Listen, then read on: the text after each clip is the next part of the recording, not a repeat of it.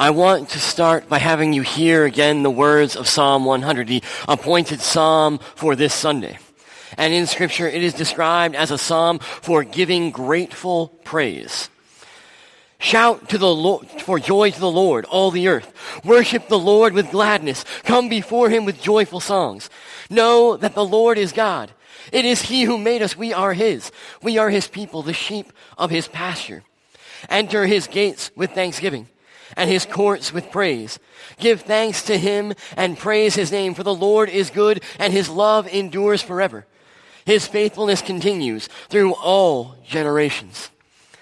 And now may the words of my mouth and the meditation of my heart be pleasing and acceptable in your sight, O Lord, my rock and my redeemer. Amen. Do you remember falling in love?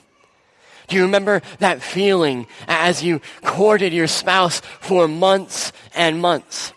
Those times, the, the, way you felt the butterflies in your stomach. Do you remember how that felt? The way you, you talked to anyone who would listen about them. And probably a few people who didn't listen and a number of people who really didn't want to hear it and started trying to walk away, but you, you kept on talking regardless. You wanted to tell them about the way they smelled, the way they talked, the way they looked, the way they walked, the, the things you found beautiful and compelling about them, uh, the jokes they said. You wanted everyone to know what you loved about that person. It was probably evident to those around you far sooner than it was to you how you felt that they probably realized really quickly. You either needed to marry this person or you needed to get some professional help for your obsession. But something had to be done.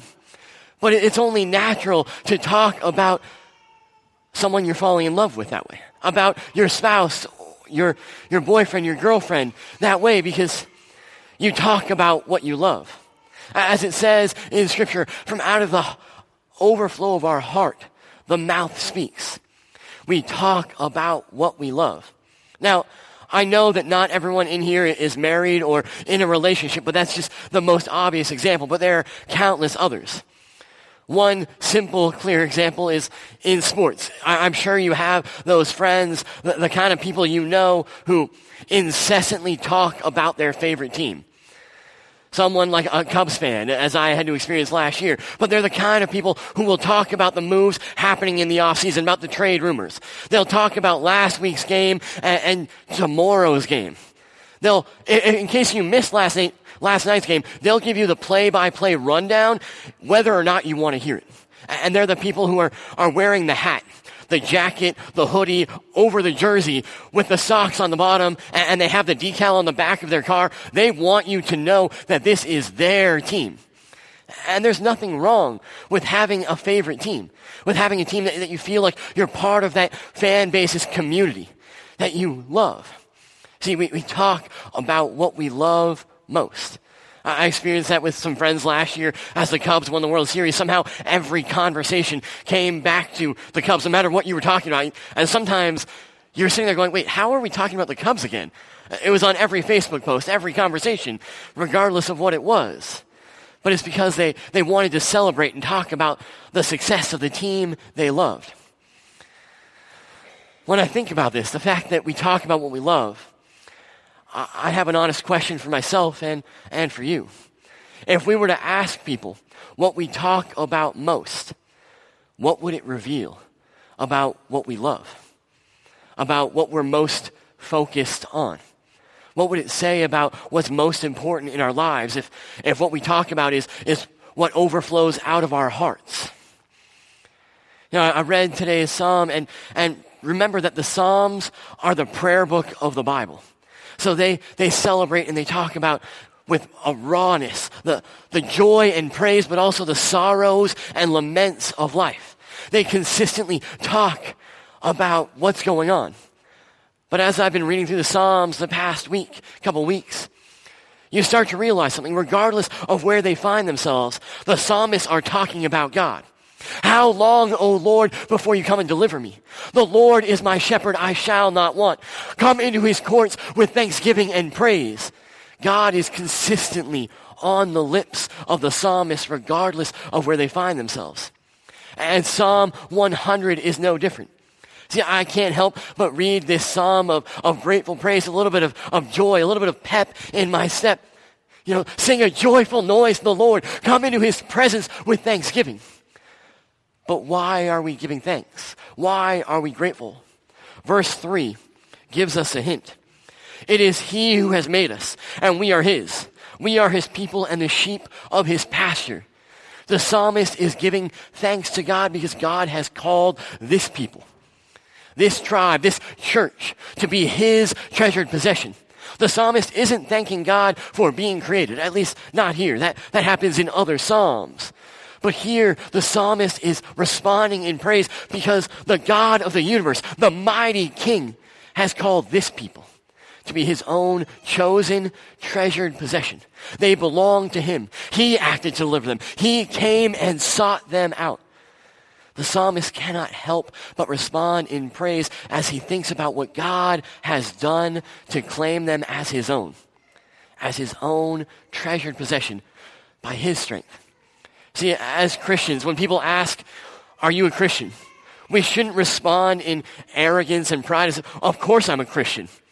Rather, we should have this sense of awe and humility and, and amazement. Yeah, I'm a Christian. Can you believe it? Me, someone as broken, as messed up, as flawed as I am. And yet God has claimed you and me, His church, as His treasured possession. I don't deserve it. I'm not worthy of it. I, I can't earn it. It's not because of how good or wonderful or powerful I am, but because of God's great love that He has claimed you and me to be His people. How can we do anything but respond in praise and thanksgiving as we think of God's faithfulness, as we think of His mercy that, that is steadfast and endures, that claims not only the people of Israel, but you and I as His people?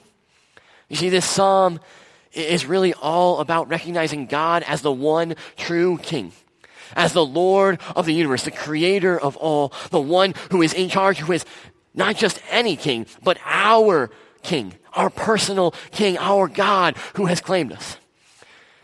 You see, the psalm, this psalm is the crescendo of a number of psalms remembering what God has done, how he has acted for Israel in the past, how he has claimed them, how he has been merciful and gracious.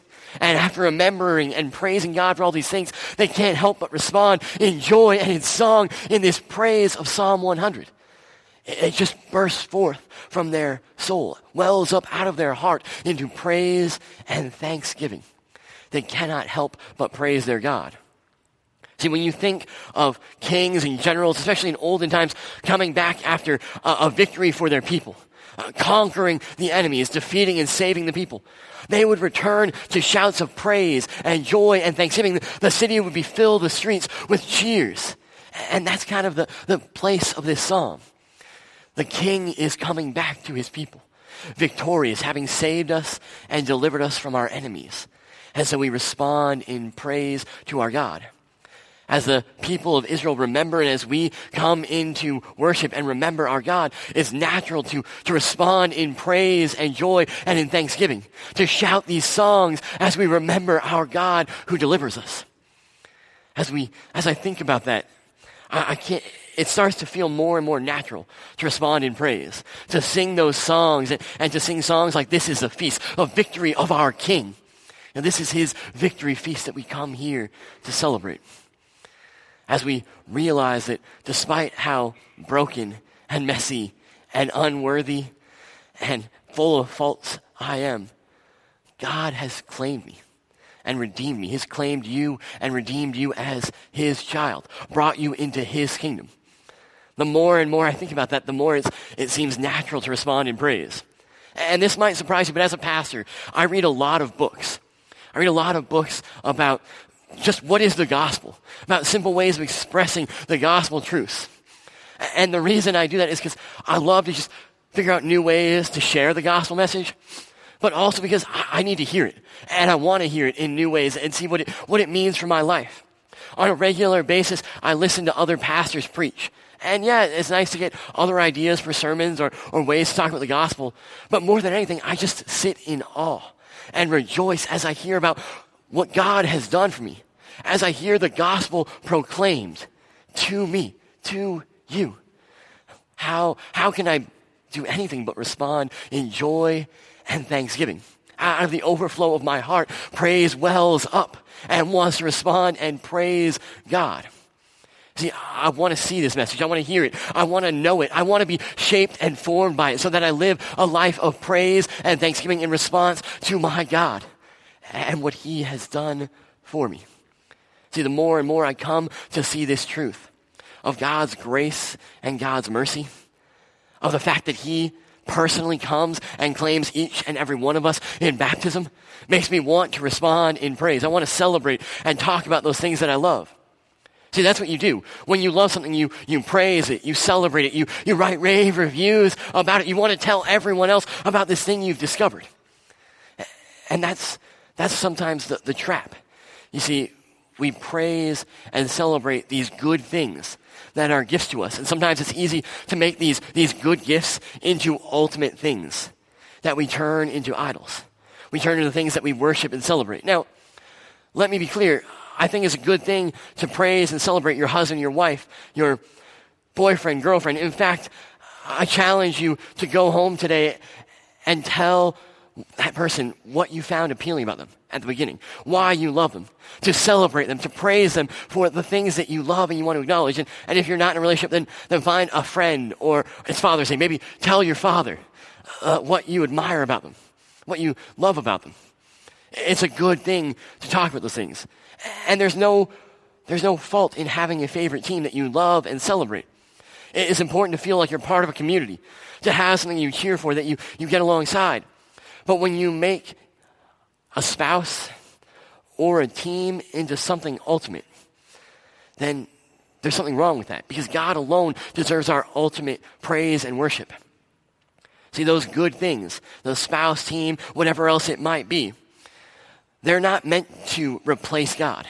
But when we elevate them to that high level, sometimes we forget about God and, and, make those the ultimate things in our life. And we look for fulfillment in our team or in our spouse or in whatever else it might be. But the truth is that God alone deserves our deepest love and praise, our worship. That belongs to Him alone. See, that's why we come to worship on a regular basis. Because here in worship, our loves are set back into the right order, back into the right place. We hear of God's deliverance. We hear his story that tells us what God has done, his, his mighty acts of saving, his deeds that have delivered us. And so we respond in praise and thanksgiving, singing songs and shouts of joy for what God has done for us. See, God is faithful and he will always be faithful.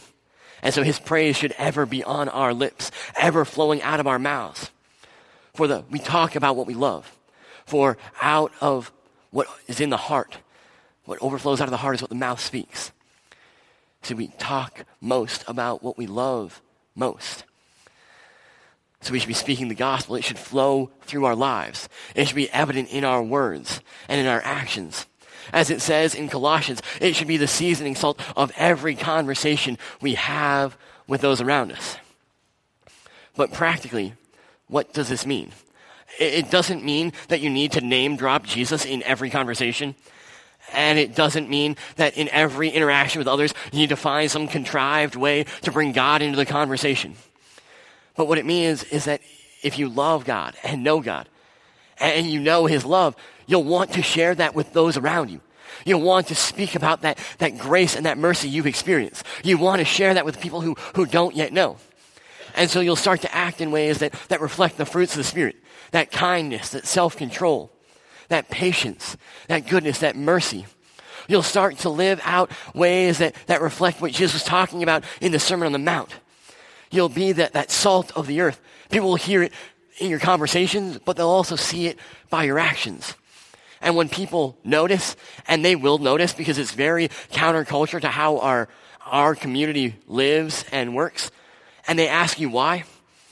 For example, if they ask you why you're nice to somebody who insults you or is cruel to you, your response shouldn't just be, well, I'm being nice, or I try to be a good person. Rather, I do this because I know that while I was God's enemy and, and, certainly not a friend of God, but I was a sinner and outside of his kingdom, as it said in Romans 5 from today's lesson, God sent his son to die for me. He showed me his love even while I was opposed to him.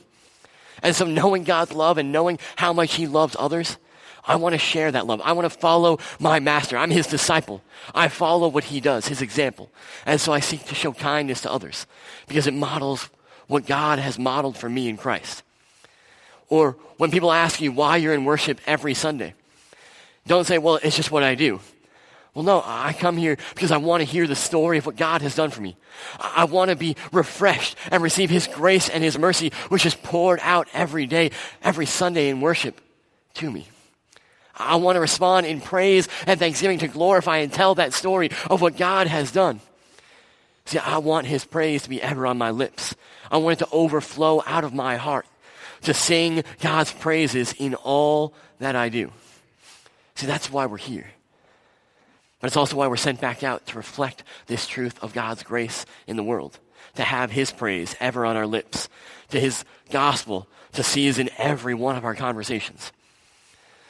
I want to close today by inviting you to sing the doxology with me. I'll, I'll let you guys read the sermon points to remember on your own.